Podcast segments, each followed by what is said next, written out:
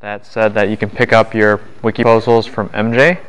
So please, please, that's our secretary. So please do that um, and follow the directions that I gave to you on your wiki proposals. You have uh, about a well now you only have like a week to write, but it's not as bad as you think because how long does it really take you to write a report? Speaking of which, that I really recommend you, almost command you to to go, if you're writing a wiki article, to go to expositorswiki.wikispaces.org, no, .com, sorry. expositorswiki.wikispaces.com. Yeah, and click on the About Us link on the left hand side and, and the reason for that is so you can um, read the guidelines for these wiki articles. All right? Please, please do that. These wiki articles are like encyclopedia articles. They're meant to be very factual, not personal. Okay? Um, so just like the Encyclopedia Britannica doesn't have a lot of personal information, don't put any personal information. You just put you just put what the text says, you just put the facts down. That's all we're looking for in an organized, clear fashion. Really simple. You don't need to tell me how this applies to your life.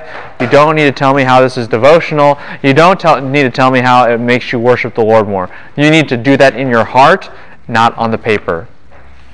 Okay? Uh, because a couple things here. One is people are interested in understanding the facts, they're not always interested in you.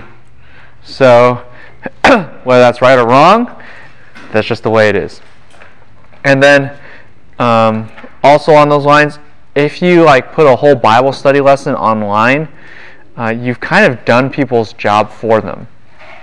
So you don't. That's not the goal of this website. This website is not to be like where you can plagiarize sermons, you know, or something like that.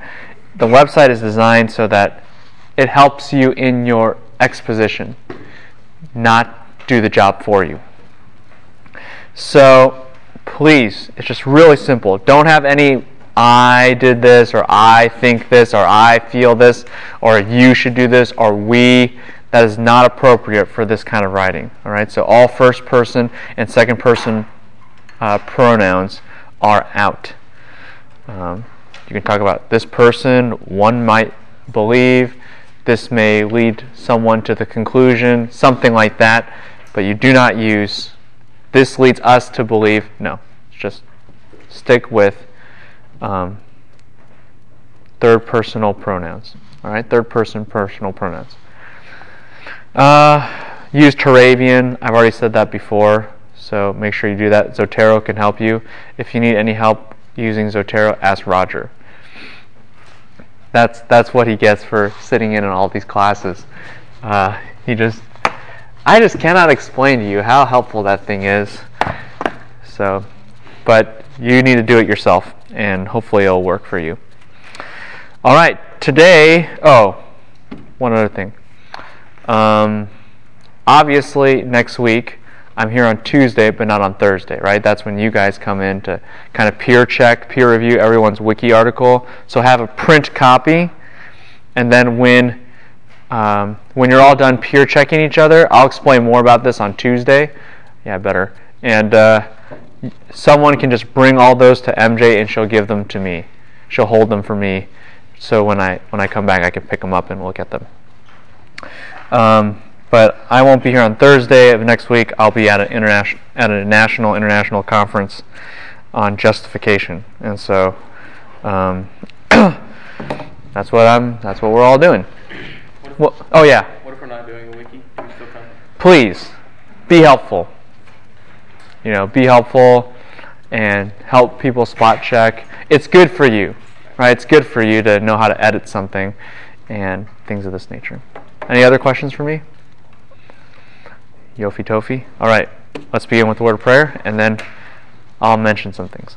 Lord, thank you for your word and the tremendous plan that we see, and how no matter what, it puts you front and center stage and puts your glory as the utmost priority. Help us to capture that mentality in our own hearts.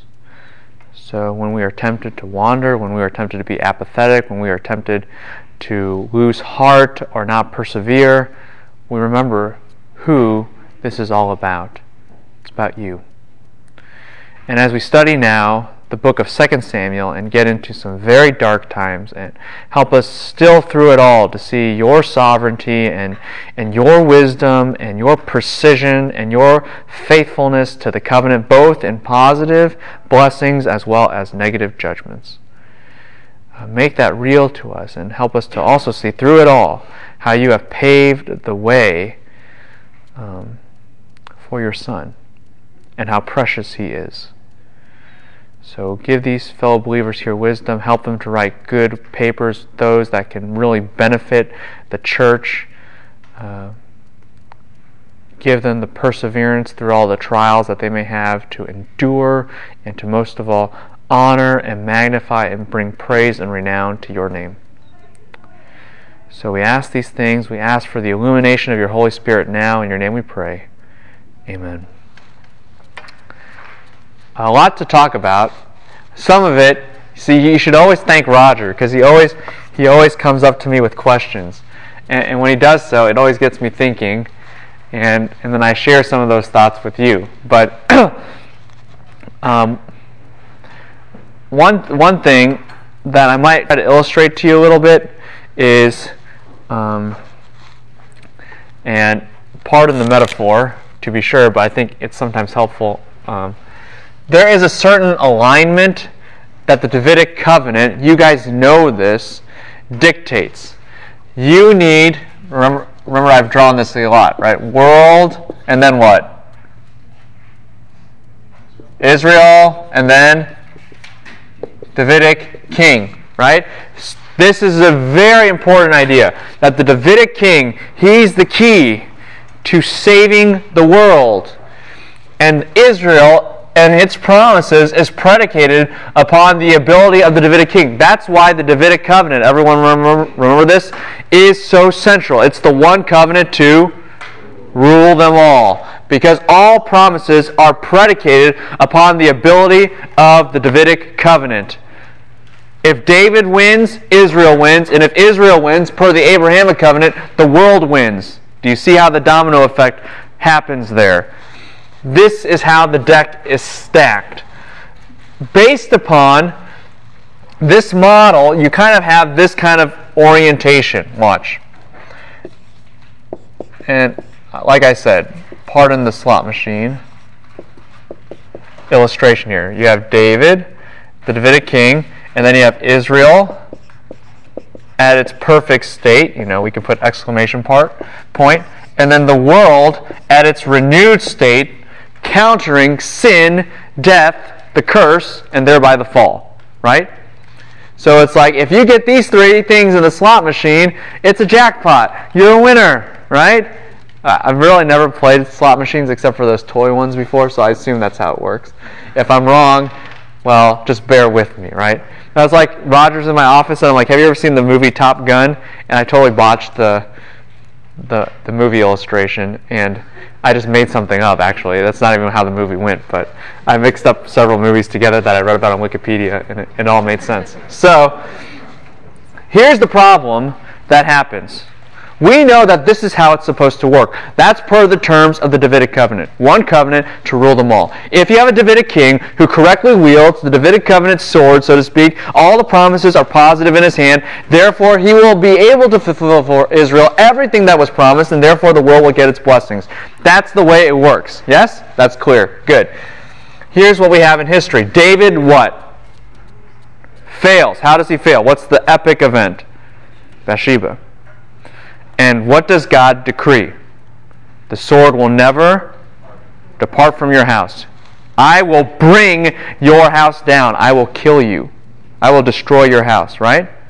Everyone remember that? And that was that whole discussion I had. And where does that where does the fruition of that decree, what does it end up in? The exile. Remember that? Everyone remember this? So basically, you kind of hit the slot machine You know, there's no change. You know, it's all operated by God's grace. Uh, so.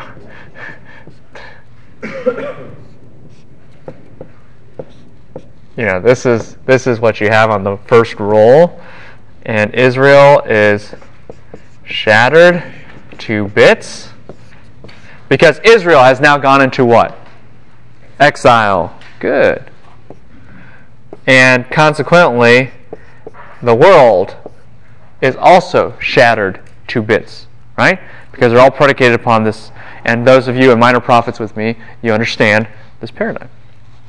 However, because the curse has now been leveled against the Davidic dynasty per the Deuteronomic covenant, if you have someone who bears that curse, if you have someone who takes on the mantle of David, so to speak, and is the perfect king, and not only perfect in the sense that he does everything right, but he also has to end this vicious cycle of God punishing the Davidic kings, right? He has to bear that punishment. Then you can end all the Davidic curses that go against the king and institute what? The Davidic blessings. Everyone remember that. That happens where? At the cross. Cursed is the one who hangs on the tree. Right? This allows, and this event makes Jesus the one who truly possesses what it means to be the Messiah. He's overcome the temptations that David has failed at, and Israel has failed at, and the world has failed at. See? Right there. That's the temptation narrative. He has fulfilled all of God's wrath against Israel and the Davidic dynasty, and yes, even the world. And so now he's the real king. He's done what the Davidic covenant has demanded. And now he can claim his kingdom. So now, through the cross, we have this guy on the second roll.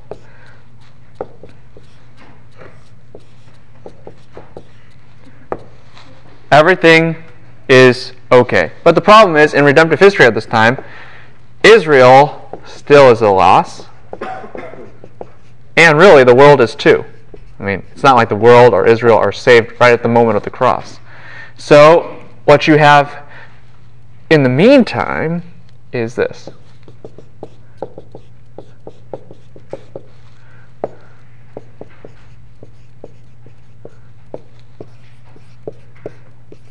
Notice these are, is this a winning roll? No. Why? You don't have exclamation point and you don't have capital W O R L D, right? And you see that? And if you were mad at the casino, you say, they tripped me! The casino master, or who, what was the guy who runs the casino called? Yeah, the pit boss. He comes up and says, uh, sorry, it doesn't match, right? It don't match, right? But you say, it looks almost the same. Yes? That's what you say. It looks almost like that. Well, it's not. A, it's um, It should be a jackpot. And he's like, have a token. You know, it's like that. That's it. This is what we currently have right now. This is what we call the church. It looks like the winning combo, but it's not there yet. Does that make sense? And if you take me for Acts next semester, what I'll talk about is why the church is inaugurated on Pentecost, the feast of first fruits, excuse me, or the feast of weeks, is because the church is a foretaste of what is to come. It's a proof that God's plan of the Davidic covenant does work. It's just not done yet. Does that make sense to everybody? First fruits are a testimony that something will come. Well, this is a the church is a testimony that something will come. It's not just for the Jews, it's for Jew and Gentile equally. See that? What we are waiting for, though, is somehow, by some means, and this is where minor prophets and the major prophets, so major and minor prophets come in, and Romans 9 through 11, and Revelation, and Daniel, you get the whole picture, come in and say, in the end, because of what happens here at the cross, and because of who he is, because of what happens here, Israel can be restored back to its right position And the world will therefore be restored to its right position. And that happens at the end. And when you have that configuration, you have the what? The jackpot. Does this make sense? This is kind of a microcosm of redemptive history based upon a slot machine. All right? But the key that you need to understand from this, for this class, minor prophets would be a totally different story, but for this class is the DC, the Davidic covenant.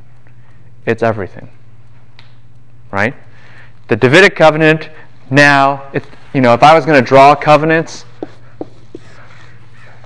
you have Noahic covenant, you have Abrahamic covenant, you have Mosaic covenant, and now you have Davidic covenant.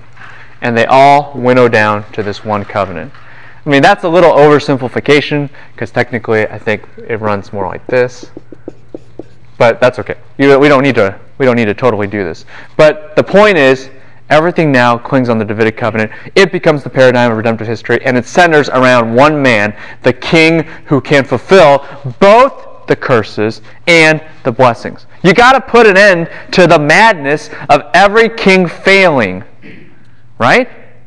You got to put an end to that. Otherwise, even if you have all these blessings, you're going to have all these curses running around. Does that make sense? You got to put an end to that. And you've got to also put an exact beginning to the king's ability to make things right for both Israel and the world. The cross is what takes care of that. And the resurrection, to be fair. Yeah.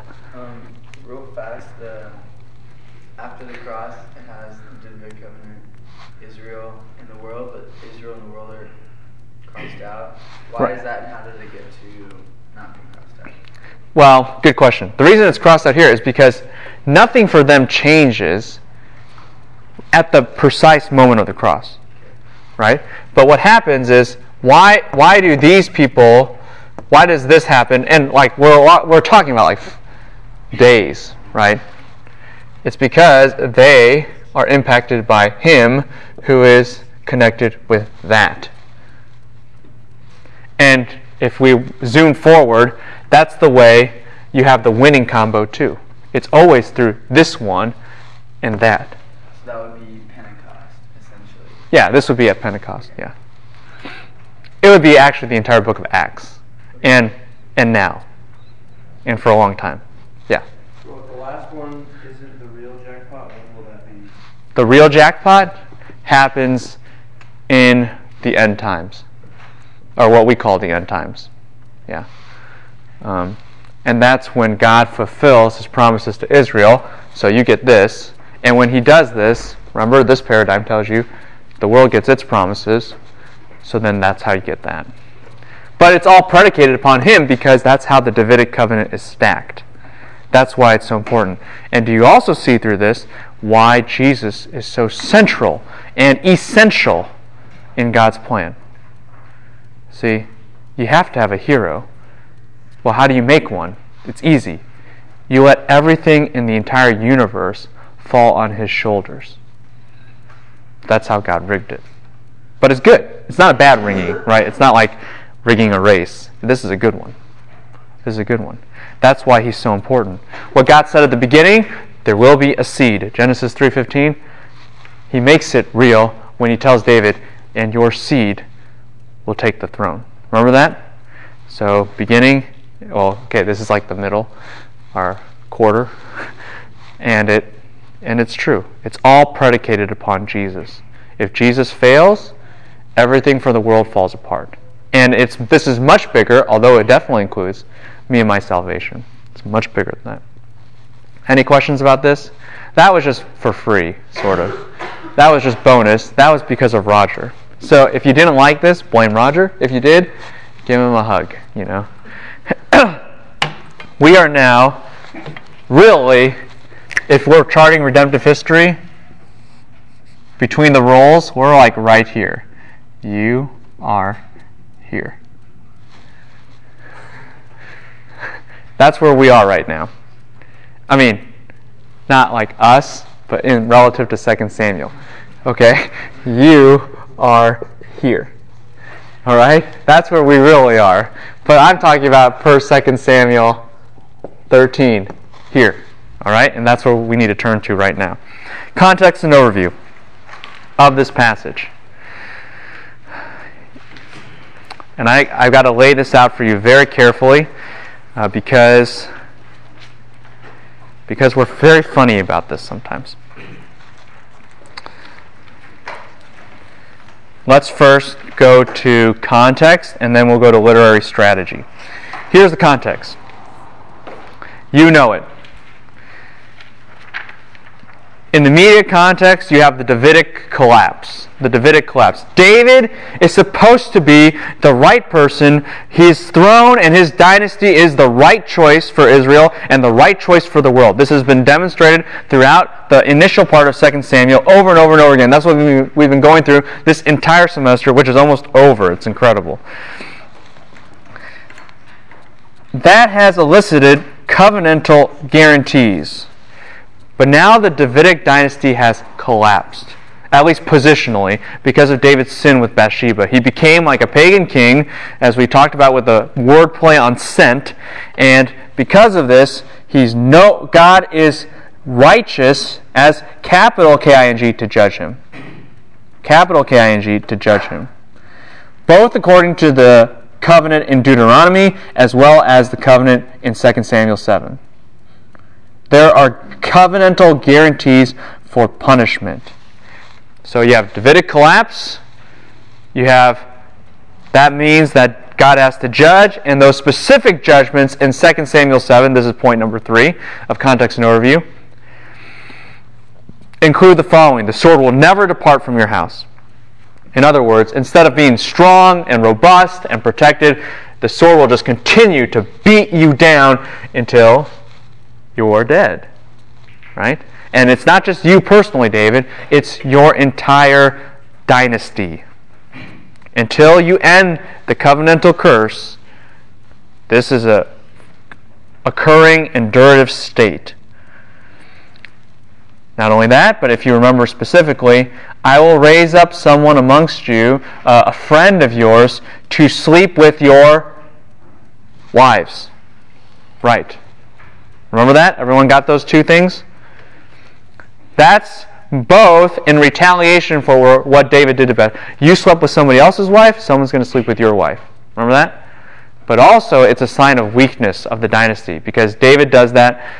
God allows David to have the wives of Saul, remember this, to show that he had succession and power. The Davidic house will no longer have its centralizing power anymore for its own sin. And the oh, one more thing, and I'll answer your question. David said, "The man who remember the the man who stole the sheep, what should he pay?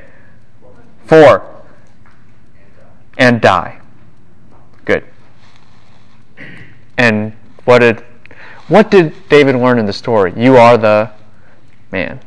So the final punishment is I will replace your life with what? Four lives. All three of those factors of sword against house, man sleeping with woman, and one life for four lives, the death of David's four sons, is going to be inaugurated and begun in this narrative. All right? That's all going to come into play. Because, and oh, after I say this, I'll answer your question, Chad. Um, because of this, what did David do? He he spent all this time, a whole week, pleading with God to not kill his son. And God does so, stating what? We have to go forward with this. Even though God showed grace to David, because who deserved to die? David. God showed grace to him. That grace is not going to prevent the consequences of the Davidic sin from happening. The plan must go on because really, if God didn't kill that son, this, this, this, this, and everything else wouldn't happen. The plan must go on. You have to destroy the Davidic dynasty in order for one to come out through the cross to put it to rights. He did it for the hero, his true son, Jesus. And because David is guilty, it's the right thing to do. Everyone got that kind of paradigm? Okay, ask your question. Um, I'm kind of curious about the. It's taking a step backwards a little bit. Um, Why wasn't David or the other kings able to satisfy the curse of um, David, I guess, essentially? Yeah, why, why couldn't they do it? Two reasons. First, because they weren't perfect. That would be a problem. And so instead of satisfying the curse, they what? Perpetuated it. And the second reason, and the second reason is this because none of them were David.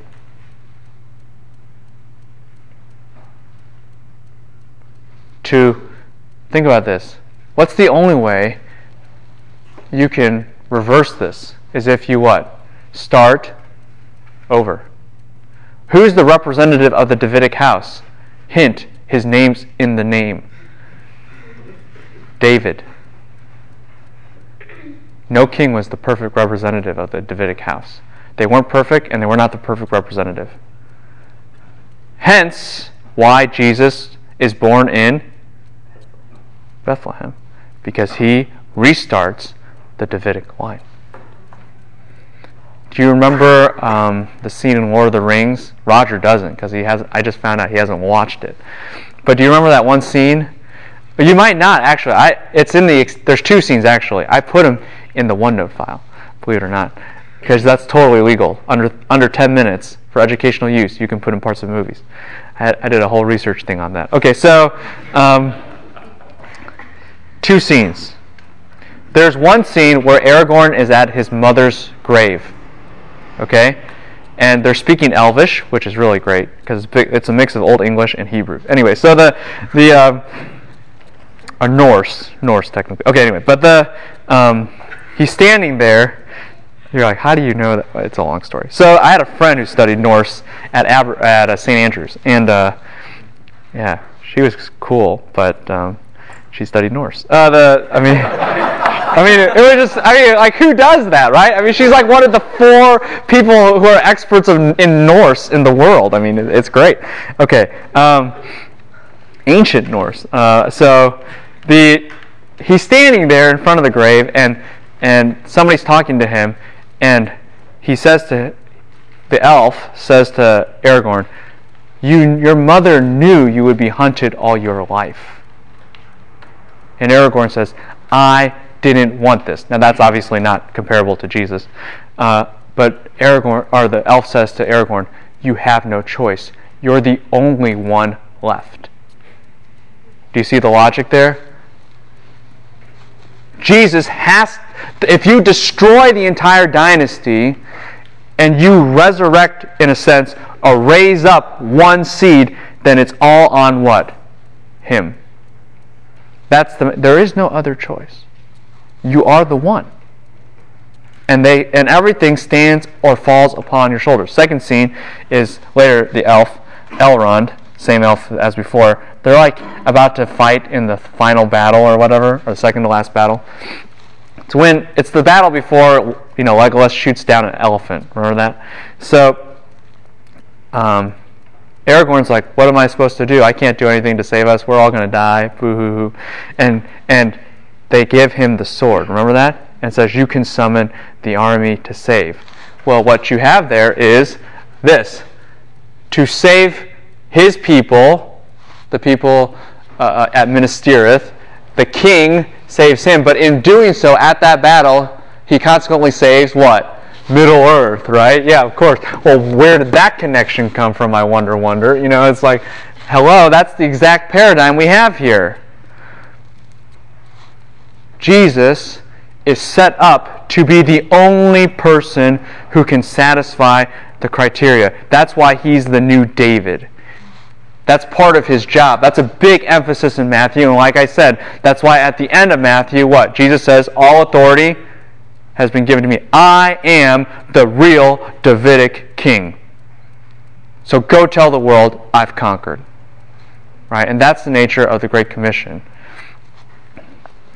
Okay. Where was I? Oh, that's because you asked that question. All right. Well, we're not there yet. That's actually like the good part, right? the Gospels. This is the dark part. I usually fast forward through these kind of parts in the movies because they drive me crazy. Uh, but like, I have it. I have The Incredibles, and when I have grade papers, I only watch the first five minutes and the last thirty minutes, and everything else is not there. You know, I don't want him. I don't want him to have to struggle through as an insurance salesman and all that kind of stuff, and his wife thinks he's cheating on. I don't want that. I just want him to kill bad guys and kill more bad guys. That's it. and if I get upset at a student, then I start watching the middle, and then grades start to plummet. but here we are at the dark point, right? We're not here yet. This is the glorious moment. This is the moment the prophets have been prophesying about, but we're not there yet. We're here. You are here, right? And here's literary strategy God has given judgments. He's going to enact them. He's determined to do so. That's the sign of the death of the first son, the unnamed son, because he was killed before he was circumcised. Good as a sign your line is going to be cut off from the people. Yeah, exactly. Literary strategy. This whole narrative is about Absalom's rebellion. You know that. That's what it's all moving forward to, is that Absalom rebels and does X, Y, and Z. The question you have to ask yourself is why in the whole wide world do you spend so much time, author of 2 Samuel, to go through all the laborious details to get just tell me, right? Then it came about that Absalom killed Amnon and he started a rebellion. And in the rebellion, Absalom slept with David's wife, had a sword against his house, and dies. you know, that, that's, I mean, why? I mean, this is an incredibly long narrative. You know, first, you have to talk about all that Amnon does against Tamar, and Tamar is Absalom's sister, and you just, oh, and you just track through that. And then Joab has to get a woman to tell David a story, and you know, just, it's like, oh, we know where this is going. Why do you need to drag on all these details? There's a literary strategy. There's a literary strategy. The details here are important, they're not accidental. Here's the literary strategy God will enact the judgment in ironic retaliation for what David did, just to make it clear that it's from him. That's why you got to get those details. It's ironic retaliation. And we'll start to see how this works. The best way to do it is actually just to begin and you will begin to see, oh man, you have got to be kidding me. It's good. I really love this part. At least the dark side of me does, I guess. Okay, anyway, verse 13, or excuse me, chapter 13. We're only in verse 1. Now it came about after this. That's a key phrase. You know that. We've already talked about this before. That is a key story marker after the Davidic covenant, there was, and it came about after these things. And those were positive. Remember that? And then it came about after these things, and that was supposed to mark the.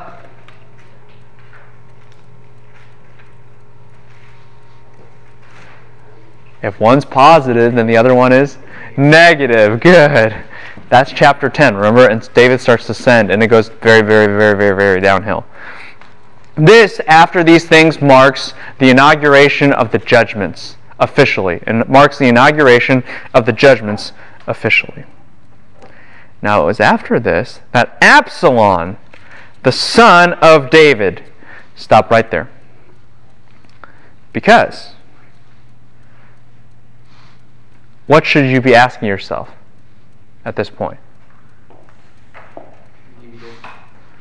No, not yet. Because you don't, I mean, they just eventually die. And the only guarantee is the first son the unnamed child?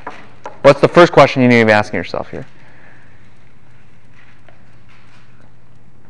See, you're just too familiar. You know who Absalom is, and you even know how he dies. But let's say this is the first time you've read 2 Samuel. You've heard the story. What would be the question you ask? Who is Absalom? Who is Absalom? I think I've heard about him before, right? And you have. Where? Chapter 3. Good. 2 Samuel 3. And what context is that in? Listing wives and children. Listed. Wives and the children. What did we talk about wives and children before? What's violated? Yes, which are? That's good. That's good response time. Gals, gold, giddy up. Deuteronomy what? 17. Good. Deuteronomy 17. Kings cannot multiply women, kings cannot multiply horses, and kings cannot multiply money. Money, marriage, machinery. No, it's, it's not going to work. Uh, three G's is much better. I like Dr. Boyd's model. Deuteronomy 17. Very important. And so here it looks like David's strengthening his kingdom, but what is implied? What is the author trying to tell you? This is going to be the cause of his downfall. And now what do you have? It is. Remember what got him in trouble? It was him multiplying women. It was uncontrolled lust. It was uncontrolled passion for power. It was uncontrolled distrust in God. I'll trust in a big house. I'll trust in a big family rather than trusting in Yahweh.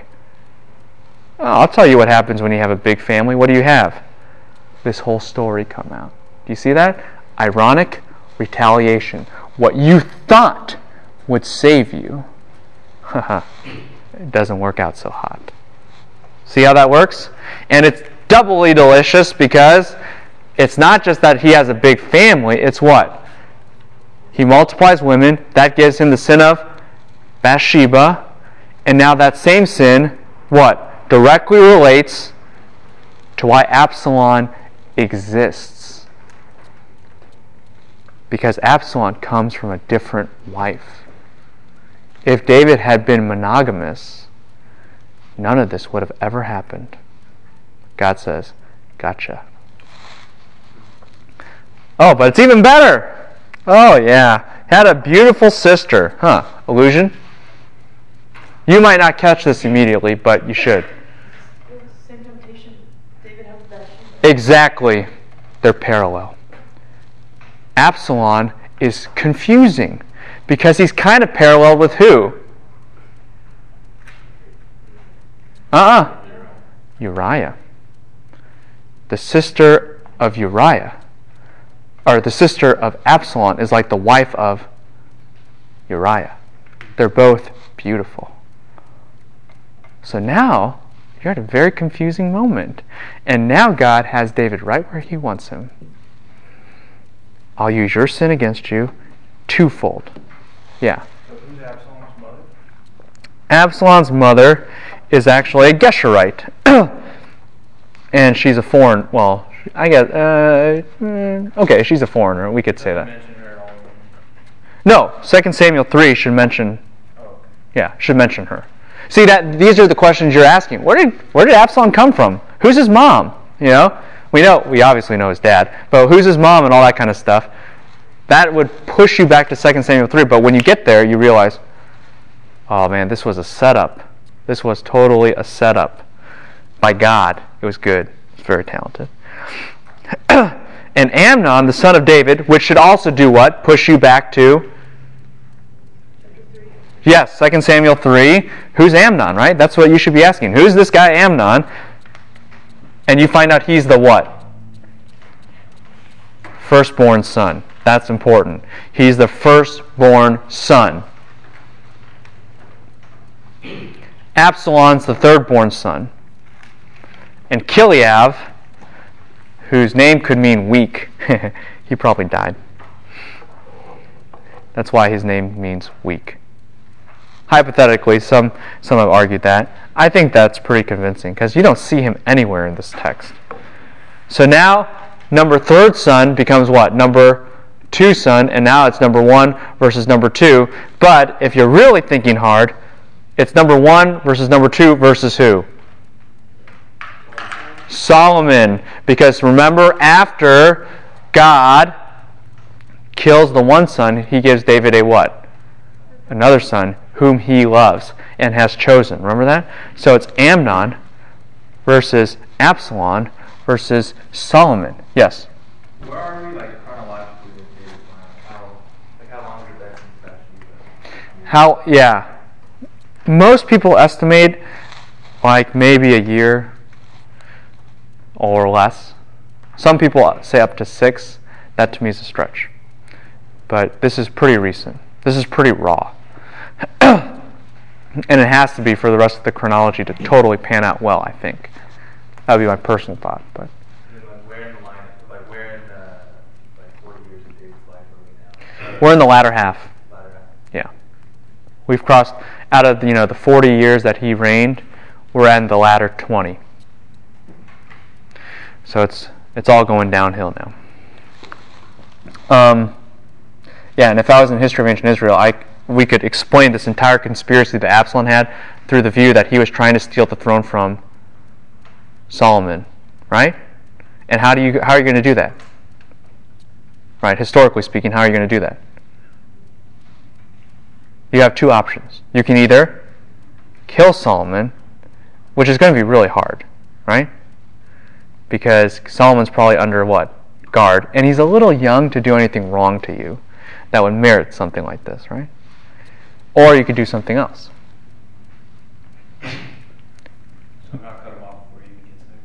Exactly.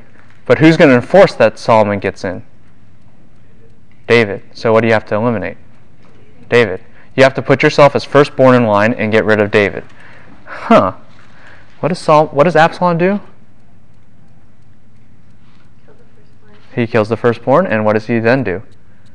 Revolt against the revolt against the king. But you see, Absalom, he, he's good looking, which means he's not what?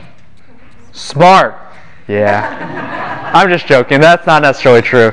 But the Bible emphasizes his good looks, not his smartness. And so, from a historical perspective, where did Absalom get this idea? I'll give you a hint. The guy's name starts with a G, but that's not his name, it's his relation. Grandpa. Remember? What did I tell you? Don't mess with Grandpa. Grandpa told him how to do it. You're like, Who, gran- who's Grandpa? Who's Grandpa? You tell me. Not Uriah's grandpa, Bathsheba's grandpa. Ahithophel, whose word was like the word of God. It almost worked, right? If it weren't the fact that Absalom became so dumb that he stopped following Ahithophel. And Ahithophel commits suicide. See, this is historical history of ancient Israel playing out. But God is using it, and let's see how he does it. Okay? I love Grandpa. He's so terrible. Okay, anyway, uh, the he's just like so smart. but God's using him to do all this. So God's actually the one who's really smart. Duh. Absalom, Amnon becomes so frustrated because of his sister that he becomes ill. And Amnon can't really do anything with her because they're really close relations. So Amnon has a friend whose name is Jonadab, and Jonadab is actually David's nephew. They're all in the family, which makes it impossible for David to what? Rebuke Jonadab. See that? It's if it was an outsider, what could David do? You betrayed me, I'm going to kill you. But this is my older brother's son. I can't do anything. See? That's why it's emphasized he's the brother, he's the nephew of the king. He's the brother of the king and his son. And so Jonadab says, What's what's the problem? Okay? And you know that that he loves Tamar, the sister of my brother Absalom, like the wife of Uriah. Right? Parallels there. And here's the funny thing. Lie down, here's Jonadab's advice. Lie down on your What's so interesting about that? David was lying on the, his bed when this whole thing started. It's like, huh, just do what your dad did. See that? You're trapped, David. You're trapped. and, oh, by the way, this is going to get a very powerful motif of what we call plotting. Plotting, like wise plotting. Um, because David had a what? Plot. Did he not? He had a plan to deceive and to distract. That's why he sent the army out. Remember that? That was why everything. He's the master schemer. And so you're going to have a series of three schemes against David. This is the first one.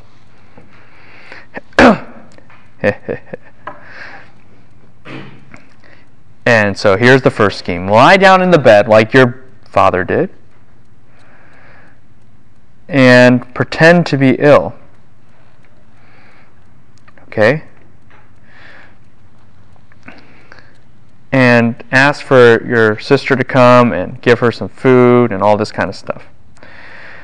So Amnon lays down and pretends to be ill, just like dad pretends some things. And dad comes in, who's David.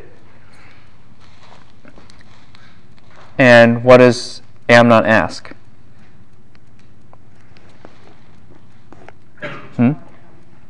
Yeah, let, let get Tamar to come, and then she can break, bake for me some bread, right? The word for bread here, anyone have their Hebrew Bible? Okay, uh, the word for bread here is the word for heart. And most people have suggested that's because this is like some kind of heart shaped bread, you know, or like love loaves or something like that, you know. Uh, but it's more sinister than that. What's going on? Amnon is already hinting at his intentions, right? He's not he's not just wanting, hey, give me a pot of stew, right? Or something like that. He wants it's not just bread, it's that his heart what is baking for the girl. But does David see this? No. Just like David fooled everybody but Yahweh, now Yahweh turns the entire table on David. You're not the only one who can plot here, buddy. I cannot plot you. And so David, what? Sent. you sent for Bathsheba. You sent like a pagan king. You sent, you sent, then you sent for Bathsheba to bring her into your household to make yourself look like a hero. Then God sends, and at first you sent for your own pleasure and for your own benefit. Now you send for your destruction. Now you send for your own destruction. Because Amnon coming in, or Amnon coming in and sending out for Tamar is the death blow to the Davidic dynasty. So David sends for Tamar. She comes in. Amnon has her bake those cakes, which should have been a big hint, but no one catches it because he's good at deceiving, like his father does, and even better than his father does. And just like David abuses his power to manipulate it so that he can be with Bathsheba alone, what does Amnon do?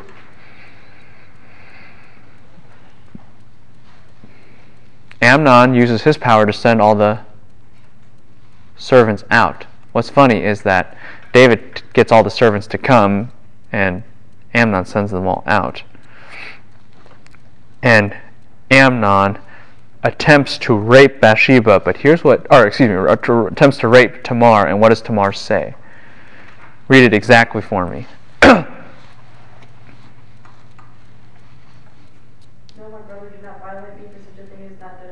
Stop right there. For such a thing is not done in Israel. Irony? Tell me. Yeah. David already did it. Tamar is highlighting the whole tragedy of this situation. This, these kinds of things don't happen. You can't do this. No, it already happened. And it'll happen again. Sadly because it's part of the judgment. Yeah. Couldn't she just be referring to um, incest? Oh, oh no no no. She is referring. She she's not just referring to incest because they are technically only united by a father, perhaps. But the but the technical thing she's talking about specifically is rape. Even more than that, she might not be thinking of David, right? This is what we call dramatic irony where the reader knows more than the speaker. She's just thinking about her and Amnon, but her words are actually condemnation against the entire house. These things are not done, but they were. They were. And so Amnon now is parallel to who? David. And Absalom's parallel to who? Uriah. Now this is going to be funny.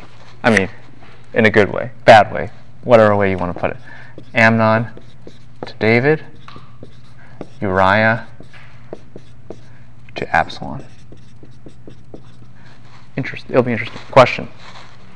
Would some people use that, um, those people who would like to say that Bathsheba was completely innocent in, Yeah, that's what some people will do. Uh, they'll parallel with her, parallel Tamar with her.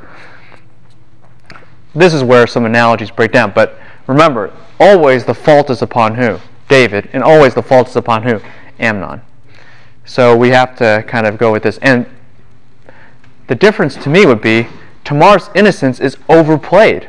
She says all the right things. She cries out. She does all the ri- you know. She not only does says all the right things. She does all the right things. You know. So she's totally pure. And you would expect in the parallels, if we're dirtying up David like Amnon, that you would also then, if you're going to make a strong parallel, either dirty up or really, really clean up Bathsheba, just like we did to Tamar, but that's not the case. The only thing that's comparable between the two is their beauty. Continue. We haven't. Oh, uh huh. I had a question about earlier still. Um, doesn't that seem weird? Like, if, if the guy is sick, why would he want his sister to make him pray? What, what's the deal here? How does Yeah. All these things show you that this is a really dumb scheme. But who still falls for it? Mostly David. You think you're the best schemer, David? You think you can trick everybody? Look, you'll you'll see this because something else will happen and you'll be like, "Oh, David caught on, right? That he's like not that quick." And then all of a sudden you're like, "Oh, but he didn't catch on." Well, I don't believe this. So he gets duped the first time, 100% really bad. But something else will happen and it's like 95% bad, but that's still bad. Okay? It's like F versus F minus. You still fail, right? It doesn't matter. you know, like G. Okay, this that would be like this grade. It's a G. You know, what does that mean? It's so bad it can't even be an F. Uh, you know, we have to rate it down, and so next one's F minus, and the final one's just an F. Uh, it's all fails. Anyway, um, where was I going with this? Oh yeah. Finish reading off the verse. Do not do this disgraceful thing. As for me, where could I get rid of my reproach? And as for you, you will be like one of the fools in Israel. Right there, write down the word for fool. Nabal. N A B A L. Two reasons why this is important. One of which I'm not going to tell you yet. The second of which I will tell you right now. A, this kind of fool is not like someone who's dumb or makes a mistake. This is this is a very serious fool. This is not an apostate. That would be like Casil. But this is a this is someone who's perpetually in antithesis to God's wisdom and purposes. People like this are despised, and you want to get rid of them. All right? The first reason why this is important, I'll tell you in a, like a couple verses. But just rem- just remember, fool. Here, Tamar is the epitome of wisdom and rationality. But Amnon won't listen. He overpowers her and lays with her and rapes her. It's very tragic. Next page. So, after this moment, Amnon hates her with a great hatred. And and does what? What does he do to her? He sends her away just like just like dad sends away. And Tamar, just to highlight how terrible this is, says what? The sending is worse than the what you have done to me. And isn't that true? Once again, dramatic irony plays. David didn't just sleep with Bathsheba. He sent to kill what? Uriah. And then he sends for her to come back. The sending is always worse than the act. And with these words, what is going on is God is tacitly condemning the entire house. But he wouldn't listen to her, so he calls his young man, highlight that word, very important, to throw out, to send out this woman. And Tamar signals that she had been violated by uh, ripping her garment. By the way, it's the she, her garment, a katona pasim, is the same garment that Joseph wore. So it, it ain't stripes, okay, or multicolor. It's a long sleeve garment. And that's what Joseph wore, and that's what she wore. It signals royalty and prestige. And for her, also, along with that, virginity. Marriageability, I guess, would be a better way to put it, to be technical. She tears it and she cries, and Absalom comforts her. Right? Absalom comforts her and protects her. He appears now to be what? What? Yeah. And actually is good, right? So he's kind of like, even more like who? Uriah now. Huh? Appearances are everything, though. Contrast his action and ability to protect and have justice, which makes Uriah better than David, and Absalom now looks better than David. What does David do?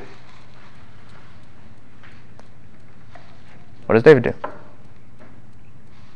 He gets. What's the problem? There are actually two. They're linked to each other. His reaction is similar to that when you heard Nathan's story, but he didn't do anything about that. Yes. He just gets angry, but he doesn't do anything. Absalom, what does he do? He says something and then he does something, right? He takes and protects Tamar. David is supposed to be a what? King. He's supposed to institute justice. This is a gross injustice that has occurred. He's supposed to be the one who makes a verdict. Instead, all he does is get mad. He doesn't do anything. But what should that make you ask? Okay, that's a good question. I'll tell you that. He has two options. The, the most straightforward option is he can make Amnon marry Tamar. He can make Amnon marry Tamar and pay 50 shekels of, of money, which isn't the best opp- opportunity, but also he could do this. He could do this. He could argue that Tamar, that this rape was so unacceptable, he could put him to what? To death. That's another possibility. David does have that authority, even though, yes, she's not technically engaged, i.e., engaged to be married. I think the fact that she was marriageable uh, means that she could fall under this law of Deuteronomy 22 25, and therefore he could kill her. Or, he, or, excuse me, David could kill him. But what's the problem? With either solution. And this is what the narrator has been endeavoring to make you see. It's, it's his son, number one, and number two, he did that same thing that Uriah killed him. Yes. If David kills Absalom, then David looks exactly like what? What he did before. Right? You killed or excuse me, if David kills no no no no. We got it no not yet. We're I can't go there yet. Hold off on that.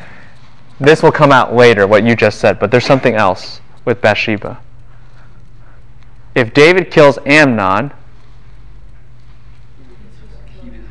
he deserves to die too. So it's like, how can you judge somebody if you are, if you've done the exact same thing? That makes you a tremendous what?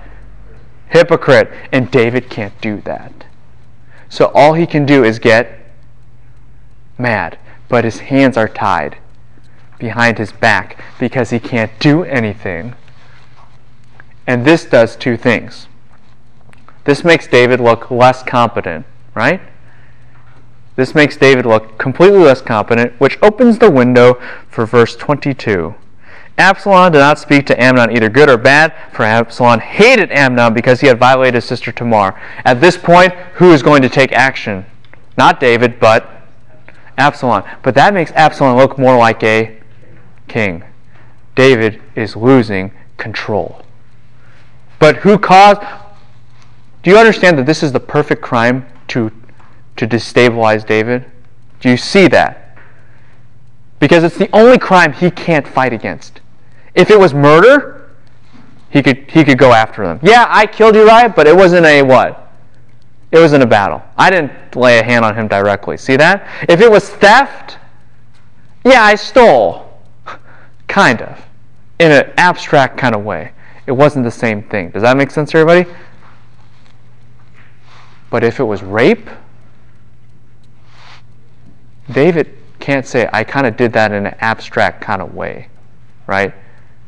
You can't do that. And so God says, Got you. All right, you? Do you think the people were confused by his lack of action? Of course. Of course. What are you. David, this is a royal scandal. You've got to show the integrity of your kingship. But he can't, because he has none. This situation brings out what happened before in secret. You see what God's doing? He's slowly exploiting him and dethroning him. See how that works? That's how this Davidic thing. Remember what we said? Davidic king, how do we know he's the right one? One, because personally he is, and then what? Military, and then what? Political unification. We're starting to undo the personal, and we'll get to the military soon. Yes? But I thought the discussion, the- chapter eleven, David Bathsheba, that she, it wasn't a rape, that she voluntarily came, so then this, the author makes it clear that Tamar did not. Want it. So how can, I can see how it could come out like David Bathsheba, but that was The- definitely voluntarily, so what, why is it so? Because you make, in American culture, we make a tremendous distinction between rape and adultery. In Israelite law, the distinction is minimal because they're both sexual perversions. And so David can't do anything to Amnon because, in essence, they've done the same crime. They violated the same principle. And so David's trapped. If he judges Amnon, then what does he have to do? Judge himself. This is why I call it the Achilles heel.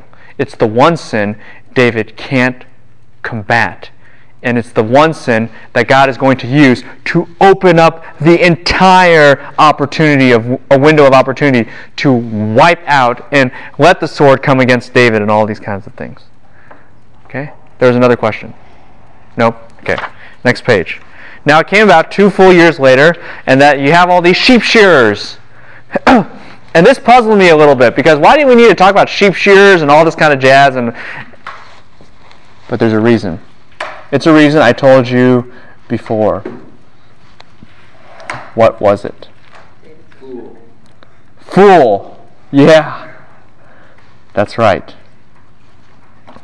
Nabal. Where have you heard that name before? Yes. Well, Abigail's husband is named Nabal, and he was a what?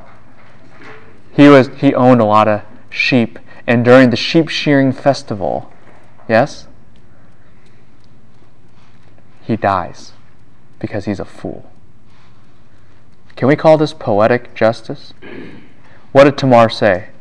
You will be like a fool. And Absalom says, Good, I'll make it happen just like before. Right? Another plot is hatched. See how that works? Everyone follow the logic there? Another plot is hatched. Yes? In the uh, ancient, ancient Eastern mindset, was there more of like paying attention to making stuff repeat like this than there is like in U.S. culture? Remember the Alamo? Yeah. That's that's that's the that's one thing. I mean, we do have poetic justice like that, right? yes, for sure. I'll give you an easy example that applies now. Why did the attackers attack on 9/11? Uh, Do you know? Battle of Vienna, September 11th. The Muslims were driven back. That was the breaking point of the Muslim European War. 9/11. So what are they saying? we're back. Yeah. Why do they want to build a mosque by the site? Of course, it's to remember. I mean, I'm not commenting, you know, if they want to do it, I'm not going to get all upset because I understand God's sovereign and what they need is not me to retaliate, they need the gospel, right? But I know exactly what they're doing. Everyone knows. Why did why do you have a big gold dome in Jerusalem? Okay? And you're like, oh, because it's a holy place. No, the holy place is like 30 meters away in the gray dome. You have the gold dome, which everyone takes a picture of because we own this place. Right? And it's not just Muslims that do that, Israelites do that too. Right? Everyone does that. It's a cultural thing. You know, th- I'm not trying to bash on one versus the other. It's just the culture. Does that make sense? We just see it more because the major interaction we have with ancient or Near Eastern culture is through them. But it's it's everywhere.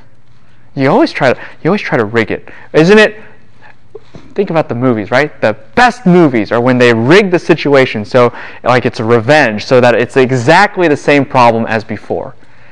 And then they kill the person in retaliation so that they realize, right? Case in point, Count in Monte Cristo. Right? Of course, you're like, oh, I love this moment. You know, oh, yeah, of course. I mean, I have Count of Monte Cristo, the whole book on my phone. I just read it from time to time, you know. And and the and the and the reason for that is the reason the book is so intricate is because the revenge like that is sweet to the human flesh. Well, guess what Absalom's doing? I'm going to get justice. You made my sister like this, and you became the fool. I'll kill you the fool's way. See that? So he has a plot. That's the main point that you need to understand. And he's going to ask Daddy to authorize the plot. Yes? And remember, the last time was epic fail. right? He doesn't even see through Amnon's obvious scheme. But what happens when Absalom talks to David? Absalom says, Hey, come on, let, let Amnon go. And what does David ask? Why? Yeah, why should he go with you? And what do we. And isn't that a good question? I mean, like, hey, I know you guys aren't getting along very well, so why do you want Amnon to go? And David, it's like, oh, you saw through the plot. Finally! You know, you failed the first time, but hey, second time's a winner. And what happens? Does Absalom even give a reason? No, he just keeps saying, Come on, come on, let him go, let him go. He just presses on him. That's it. There is no explanation. And David's like, What? Okay. oh my goodness. Like, how could this happen, right? I mean, okay, it's like, uh, you know, you hate your brother, everyone knows it. Can I take my brother into the alley? Can I take my brother into the alley? No. Why would you want to do that? Oh, come on, Dad, just let me. It's like, I think a father would be like, no, I think I know why you want to take him there. You know, it's like, and here, it's like, well, I guess so. Uh, why not? What could go wrong? You know, and David tries to do a counter scheme, which is what Send, sends the rest of the sons, which to me is absolutely ridiculous, because one, if all the sons, think about this, if all the sons are really gunning for number one, who is who? Amnon. And number two, if all the sons think what Amnon did was terrible and they want his position anyway, what are they going to do? They're all going to want to kill him. So it's like, hell, that's not protection. That's stupidity. You know, like that's foolishness. Uh huh. Why does Absalom ask at first for the king and his servants to come? Because you know it won't happen. It's a scheme. So he's just setting David up for his next question. Yeah. It's a it's a clever scheme. Oh, Dad, can you come? Of course you can't. Oh no, son, you know. Oh, Dad, I just really love you. I want you to come. How about Amnon? After all, he's just like you, the firstborn. Well, I've never thought about that. You're right. Well, let's just wait. Why do you want Amnon? Oh, Dad, just do it, okay? Okay. Uh, okay, Absalom. David is easily manipulated right? David is easily manipulated, particularly by this son called Absalom. Because it's hard to judge Absalom when Absalom looks a lot like who? Uriah. Do you see David's dilemma? Got you. Mm-hmm. So is that why, like, when Absalom dies, David weeps particularly hard? It's not just because of like the guilt over Absalom; it's also maybe guilt because he's like Uriah. Maybe? Because David knew that if if he hadn't sinned with Bathsheba, Absalom wouldn't be dead. This is all a fulfillment of what had happened before.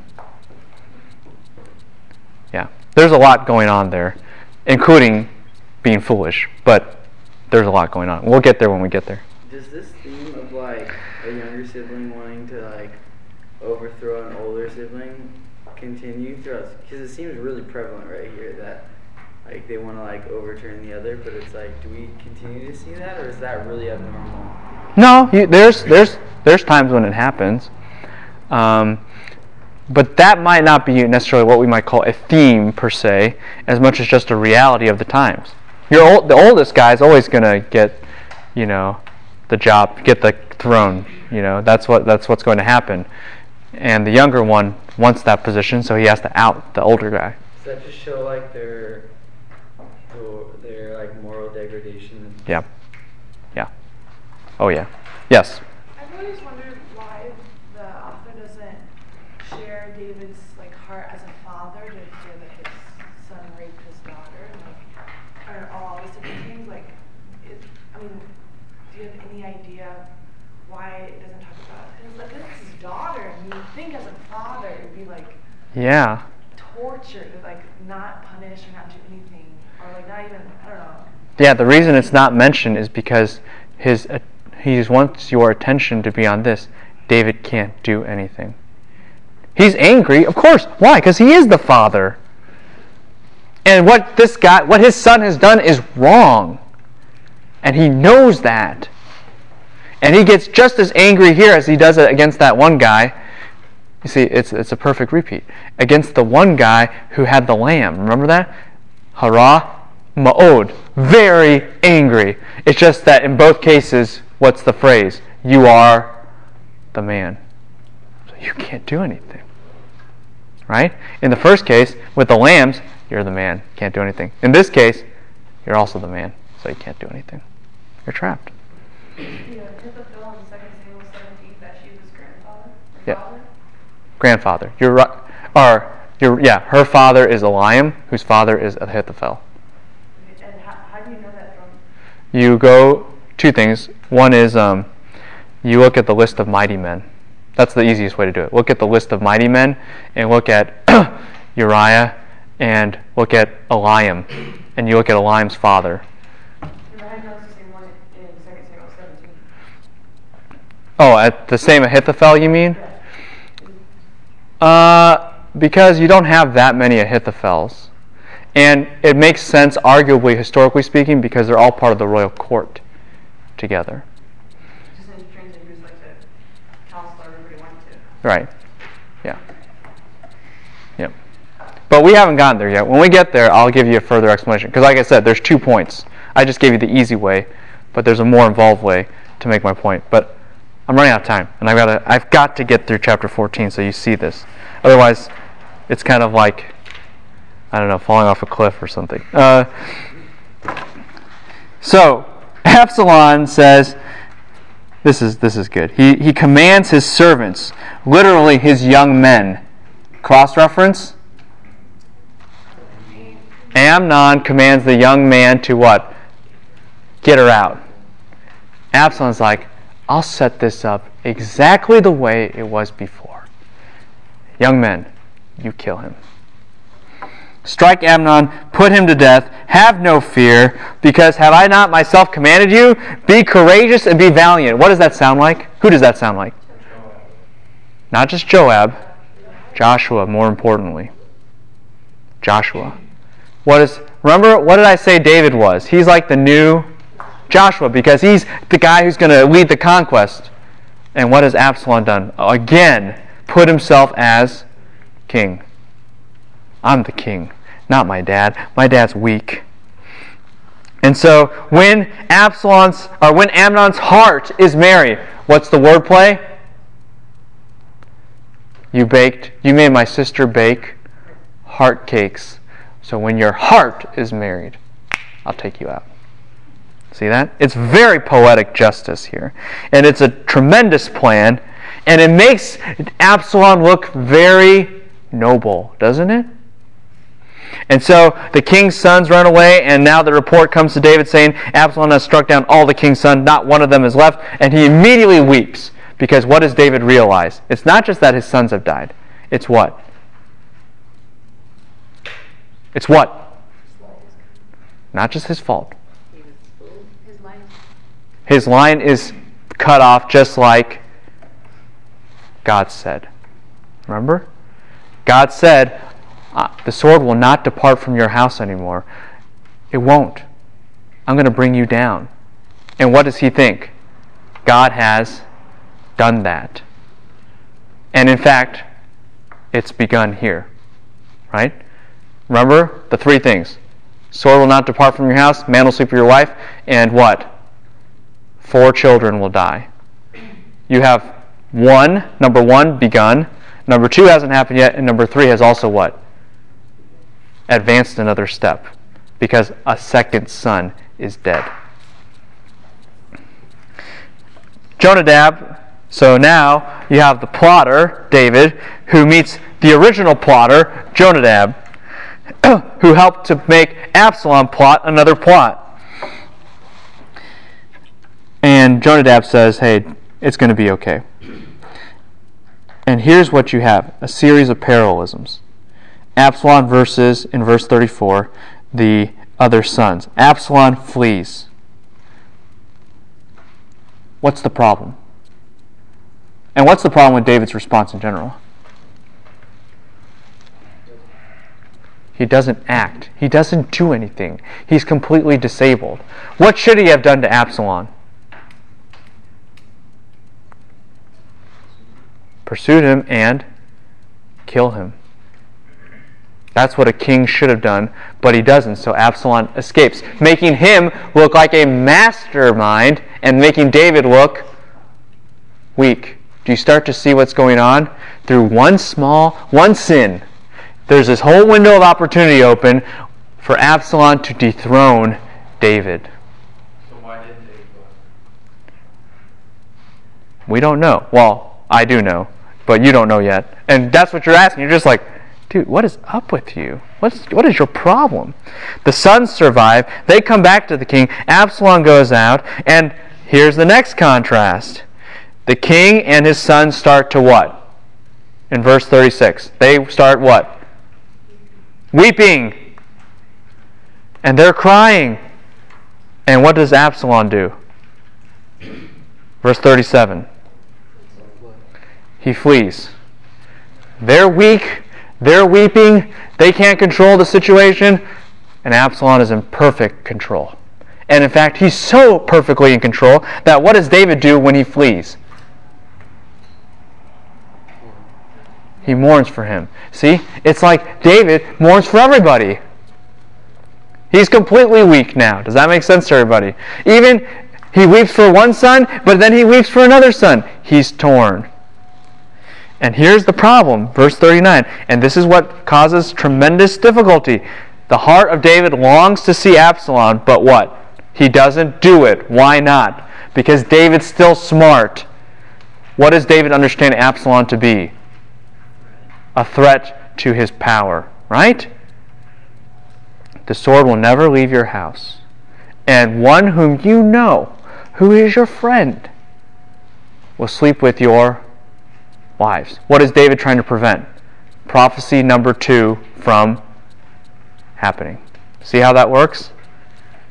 But, next page. That can't happen because David has failed as a king, and that comes back to bite him. That provides, that one failure provides the window of opportunity God needs to exploit the entire security of the Davidic dynasty. But what's the next thing? It's not just David as a person, then it's what? His military might, as encompassed by who? Joab. So the next phrase, this is fascinating. Now Joab, son of Zeruiah, perceived that the king's heart was inclined. That's a bad translation. The better translation is was against. his son. It's not inclined. The preposition al does not mean inclined, it means against. And I can prove it to you later. But just even in context, think about this. Does David love his son? Yes. Does he does his heart is his heart in his one sense inclined to him? Yes. But he doesn't what? Bring him back because he knows he's a threat. So his heart is still against his son. What is Joab trying to do? Get Absalom back to what? To what? Overthrow David. Why? Come on. Why is he mad? Because he killed his friend, Uriah. Yes. He has lost now the military. So Joab hires a woman, right? Irony? David's not only David's weakness, but by a woman you were condemned, Bathsheba. Now by a woman I will bring true everything I spoke to you about the other woman. See that? Yes. If Joab wants uh, Absalom to come back, why does he side with David later? Why does he not? Oh, we'll we'll get to that. There'll be a reason. Because yeah, there'll be a reason. And it happens actually in the next chapter. But we'll get there. So the woman falls on the ground and she says, David. Oh, by the she starts to tell a story. Like who?